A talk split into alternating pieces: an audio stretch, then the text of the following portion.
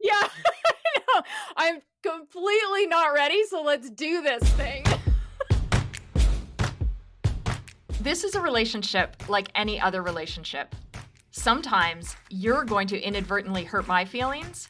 Sometimes I'm going to inadvertently hurt yours.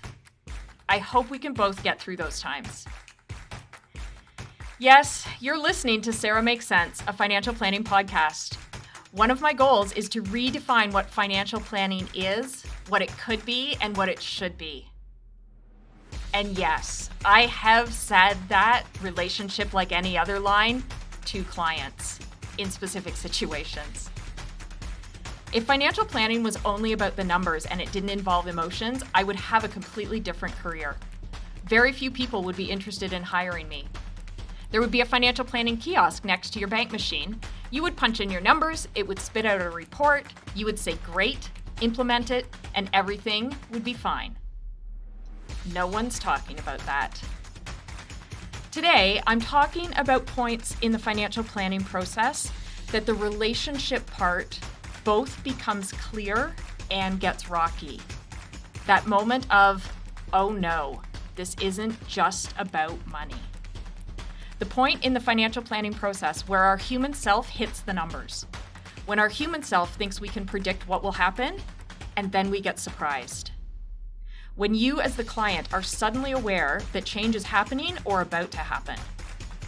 This is the point that financial planning matters. When the plan moves from just being a commodity you can get anywhere to something that's specific to you. I'm Sarah McCullough, and this is Sarah Makes Sense. To talk about this relationship in a way that makes sense, let's start with a few examples. One of my clients, let's call her Lakin, was sure she was doing something wrong or not understanding what I was saying to her because she kept saying no to me in our meetings. To give you a little bit of background, in Lakin's situation, she's facing some really big decisions about her career. There's a disability that's limiting what she can do in her current career. And there are some areas of her life that just can't be pinned down with the certainty that Lakin wants. And like the future, for her health, her children, her finances, a lot of those things are really fuzzy for her, and she needs to make decisions in the next couple of months. And so in our meetings, I've been asking her questions about her past work patterns, the number of hours she's worked, I've proposed a few income levels that would mean she'd have to work a specific number of hours. And that would take out some of the financial uncertainty for her, but it would leave health questions lingering. And so she really was having trouble saying no to me. And finally, in one of our meetings, she said, I'm sorry, I'm, I'm just, I'm not very good at this. And I had to be really clear with her. My role as a financial planner is to give Lakin options. And sometimes I'm going to pick the options that are kind of right on the outer limits of what she's told me. That's my role. Her role is to review what I've said, ask me questions about the options so that she's sure she understands them, and then weed out the ones that don't work. She's only going to pick one. And so when we think of it that way, by definition, she's going to say no to all the other ones. She is going to say no to me more than she says yes. And that means it's working. And so if we think about that expression, if there's more than one way to skin a cat, then surely there is more than one way to do your plan with the numbers that you have. So I'm going to propose options because when we're the client, we don't know all the ways to get from point A to point B. I'm going to show them to you, and you're going to screen them out, and ultimately, you're only going to choose one. So, in this situation, Lakin should say no to me more often than she says yes, and that's by design.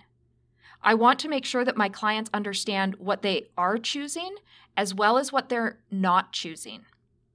In my experience, Many large financial mistakes are caused because we second guess what we should have done in the past and we try to remake the decision in the future. That's a mistake. That's costly.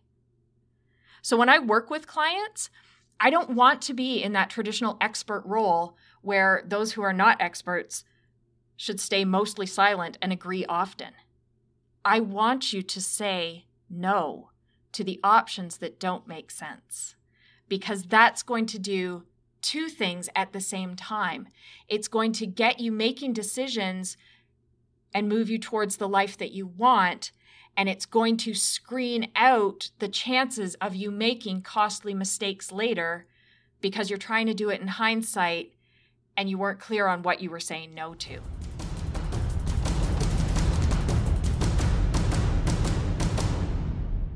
My next example is one of my other families. We'll call them Ned and Clara. They had one request after they saw their initial plan. Ned wanted to retire 10 years earlier than what we had initially talked about.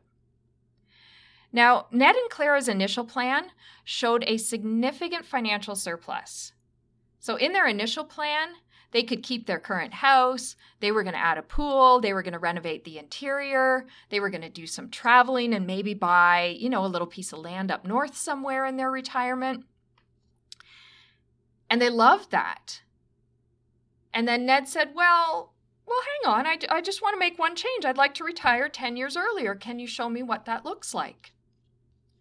So when we met again and we reviewed the new scenario, the outcome was significantly different. They needed to limit their spending or sell their current home or both. And those renovations, not so easy all of a sudden. And Ned was really upset in that meeting. He said, We just made one change and now you're telling us everything is different. You told us we were fine last time. Right because actually that one change of wanting to retire 10 years earlier is really three changes when it comes to the money right? And those three changes kind of snowballed into each other. So ned retiring early is shortening the income into the family. It's shortening the income into their portfolio. It shortened the time that the portfolio had to grow and it increased the length of time that the portfolio needs to support their income. So that's big. But as the client, we thought it was just one change. And when I came back and, and showed them a completely different graph and, and completely different options, that was hard. They weren't expecting that. They kind of heard me say, you're good, everything's great, good job, saving. And then that one more thing felt like it completely changed it.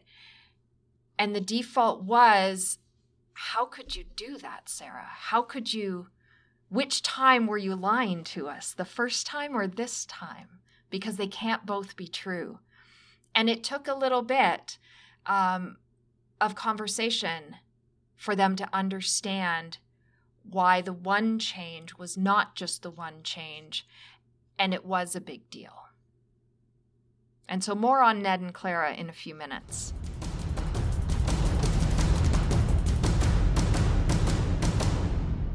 One of my other clients, we'll call him Colin. Several months ago, he hired me because he was worried about running out of money. He also wanted to renovate his house and travel, but he really didn't think he had enough money to retire and be stable, except that he was retired because he got laid off. And so that was that. So his initial projection did show a significant surplus. And I I guess thought Colin would be excited about that because he said that was his biggest worry was running out of money. And I had done the projections a couple of different ways. I started with the numbers that he gave me, and as I was working behind the scenes in my office, you know, I added in a few other dollars just to see what would happen, just to, you know, push the limits a little bit and see if there was a chance he would run out of money. What would it look like? What would it take to run him out of money? Um, and so he really, from everything I can see, is is pretty stable and not really likely to run out of money. And I thought he'd be excited. And at the end of the meeting, he was not excited. He was kind of aggravated. And he said, I don't believe you. And so we've had several meetings since and and he really you know, he's the type of person that likes very clear information. He likes spreadsheets. He likes being able to see the the flow of of one number from one year to the next. Um, and so he, but he really started picking the plan apart. And he was the one that told me he wanted to renovate the house. And then he really didn't like the cost of the renovations, which is the cost he gave me. And and so we went on like this for a couple of meetings and I I tried I I gave the information in different formats. We talked about it. Um, I you know I changed around as much as I could. Um, and in our third meeting, at the end of two hours, he said, Sarah, I think when I'm pulling apart this plan, it might not have to do with the money. I think I'm having trouble with the idea of renovating because it's too close to my wife passing away. I think it's grief. And I said, I agree. I don't think this has anything to do with the money. And that's okay. It's still an important part of your plan. We need to know this. So, the idea that planning should be efficient, clean, easy, it's garbage, in my opinion. No one's life is going to change if the planning discussion doesn't get to the heart of what you want to do with your money. The heart of why you're trying to earn, save, grow, gift. It's not for the sake of the money itself. It's for the sake of what the money can do for you and your family, for those you care about, those you want to connect with, the changes you want to make in society that go beyond the dollars and cents, beyond the numbers on a screen.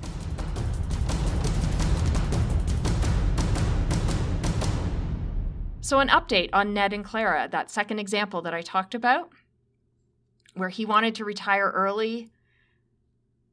And the part that I didn't say earlier was he wanted to retire early because she was wanting out of her business ASAP.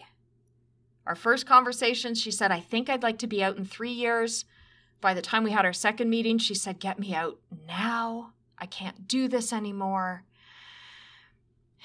And so Clara called me earlier this week asking some questions about selling her business in a hurry. So that part wasn't a surprise.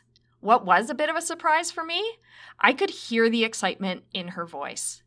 And she said to me, Since we've been working with you, we've had so many great conversations with each other. And it's become clear that it's important for us to move 400 kilometers to be closer to family. So we're going to do it. And she paused and she said, Oh, and we're not putting windows in the house and we're not putting the pool in the backyard. That's what I want for my clients. I want them to use their money to support how they want to spend their time, how they want to use their skills, talents, all of those things that make you important to other people. If they did $200,000 in renovations on their current home, like we were talking about at the beginning, they're still 400 kilometers away from their family.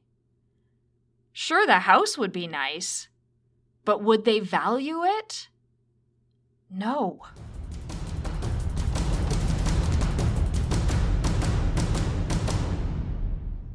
I had another phone call this morning with the parents and the adult daughter of one of my other families. And so the three of them are making decisions both together and separately that have high stakes for everyone.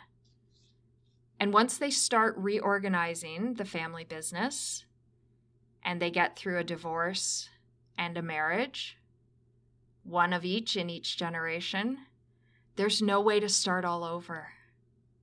So the family hired me when plan A wasn't clear to them with the advisors that they had. And so all of us talked about plan B in a meeting with all of the other advisors, and everybody agreed. But that was three weeks ago. And so last week, the first two advisors sent paperwork to the parents for signatures that was based on Plan A. What? So then we did another meeting. And the family still wasn't clear. I'm not sure I was very clear. And so I did a phone call with just the parents and the daughter this morning. And it turns out that there's some features about Plan A that two out of the three of them like better. And the third one is willing to accommodate Plan A. And to be clear, there's risks to Plan A and Plan B. But if Plan A is the one that everyone can get behind, then that's where I'm going to start focusing my questions and my planning and my information gathering. Because I don't live with the outcome of this decision, they do. So when they've got the information to make the decisions, see the risks, and arrange things to avoid or buffer those risks, hooray for that. Because otherwise, if they can't see, avoid, buffer risks, in my experience, you appreciate knowing even when the outcome may not be what you wanted. So I've had clients who've had hard experiences, things that happened that nobody wanted. Maybe we didn't plan for them, maybe they happened before I met them. But for the clients that I've been there through the hard things and we've had to adjust the plan, those clients have said to me, you know, it was a little bit easier because we talked about this possibility. I didn't want it to happen, but I did have an idea of what the fallout would be, and that helped. I want you to take two ideas away from listening today. The first one is you can change your life by doing a financial plan. Not the financial plan in air quotes that gets slapped out when you're in the process of purchasing an investment product or any other product. Not the financial plan that gets presented when the advisor isn't willing to talk about anything beyond the numbers and beyond what the advisor sees as possible. I've seen clients do seemingly impossible things because there's the numbers and there's what you're willing to do to get the life you want. A well done financial plan that includes all aspects of your life that are important to you, that gives you clear choices, can and will change your life. The second idea I want you to take away from listening today there's no way to change without friction. Changing lanes when you're driving causes increased friction between your tires and the road. If you can't change lanes while driving without friction, there is no way you can change your life without friction. But it's temporary. So, changing your relationship to money, understanding what's happening now and what you want to happen in the future with your money, and making changes in how, where, why you're living and working will cause friction. As the planner, I'm sometimes the one who sparks that friction. We're pulling ideas and goals out of your head and into possibility and into reality differently than you had previously. And that's where change happens in the friction. And as the advisor, some days I'm the one who missed what you said or heard you incorrectly. And I want you to correct me. I want to know when something isn't sitting right with you, or the graphs aren't making sense, or when the option that I gave you just isn't right, even though it looks like it should be to me. Because this is about you. I'm not the expert in you. I'm the expert in a few things that will help you make decisions and get the outcome that you want. You are at the center of that financial plan that's not a theoretical mathematical exercise with no practical application to your life. At least it shouldn't be. In life, we all have pieces scattered here and there, And when you start bringing these together and start really looking at making changes, it will get rocky. And that's also when it gets real and effective and fun. From time to time, we need someone who can cut through the noise. Someone who not only gets to know you as a person, but can also really show and make sense of your financial plan. Not just the numbers, but truly what the numbers mean for you. This relationship, this plan, it belongs to you, not your planner. I'm Sarah McCullough. Thank you for listening to Sarah Makes Sense. The information in this podcast is intended for general information and illustrative purposes. For advice relevant to your specific situation, meet with a qualified financial planner, lawyer, or accountant before making any changes to your situation. Sarah's designations and licensing include Certified Financial Planner, Registered Financial Planner, Certified Divorce Financial Analyst, and holding an insurance license.